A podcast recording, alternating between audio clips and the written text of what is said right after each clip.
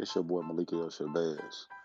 And what we have to understand about the Corona 19 virus uh, is that the pandemic was created by the U.S. government as a way of getting population control over the masses. They have told us continuously on the news that this attacks people with immune systems that have been compromised.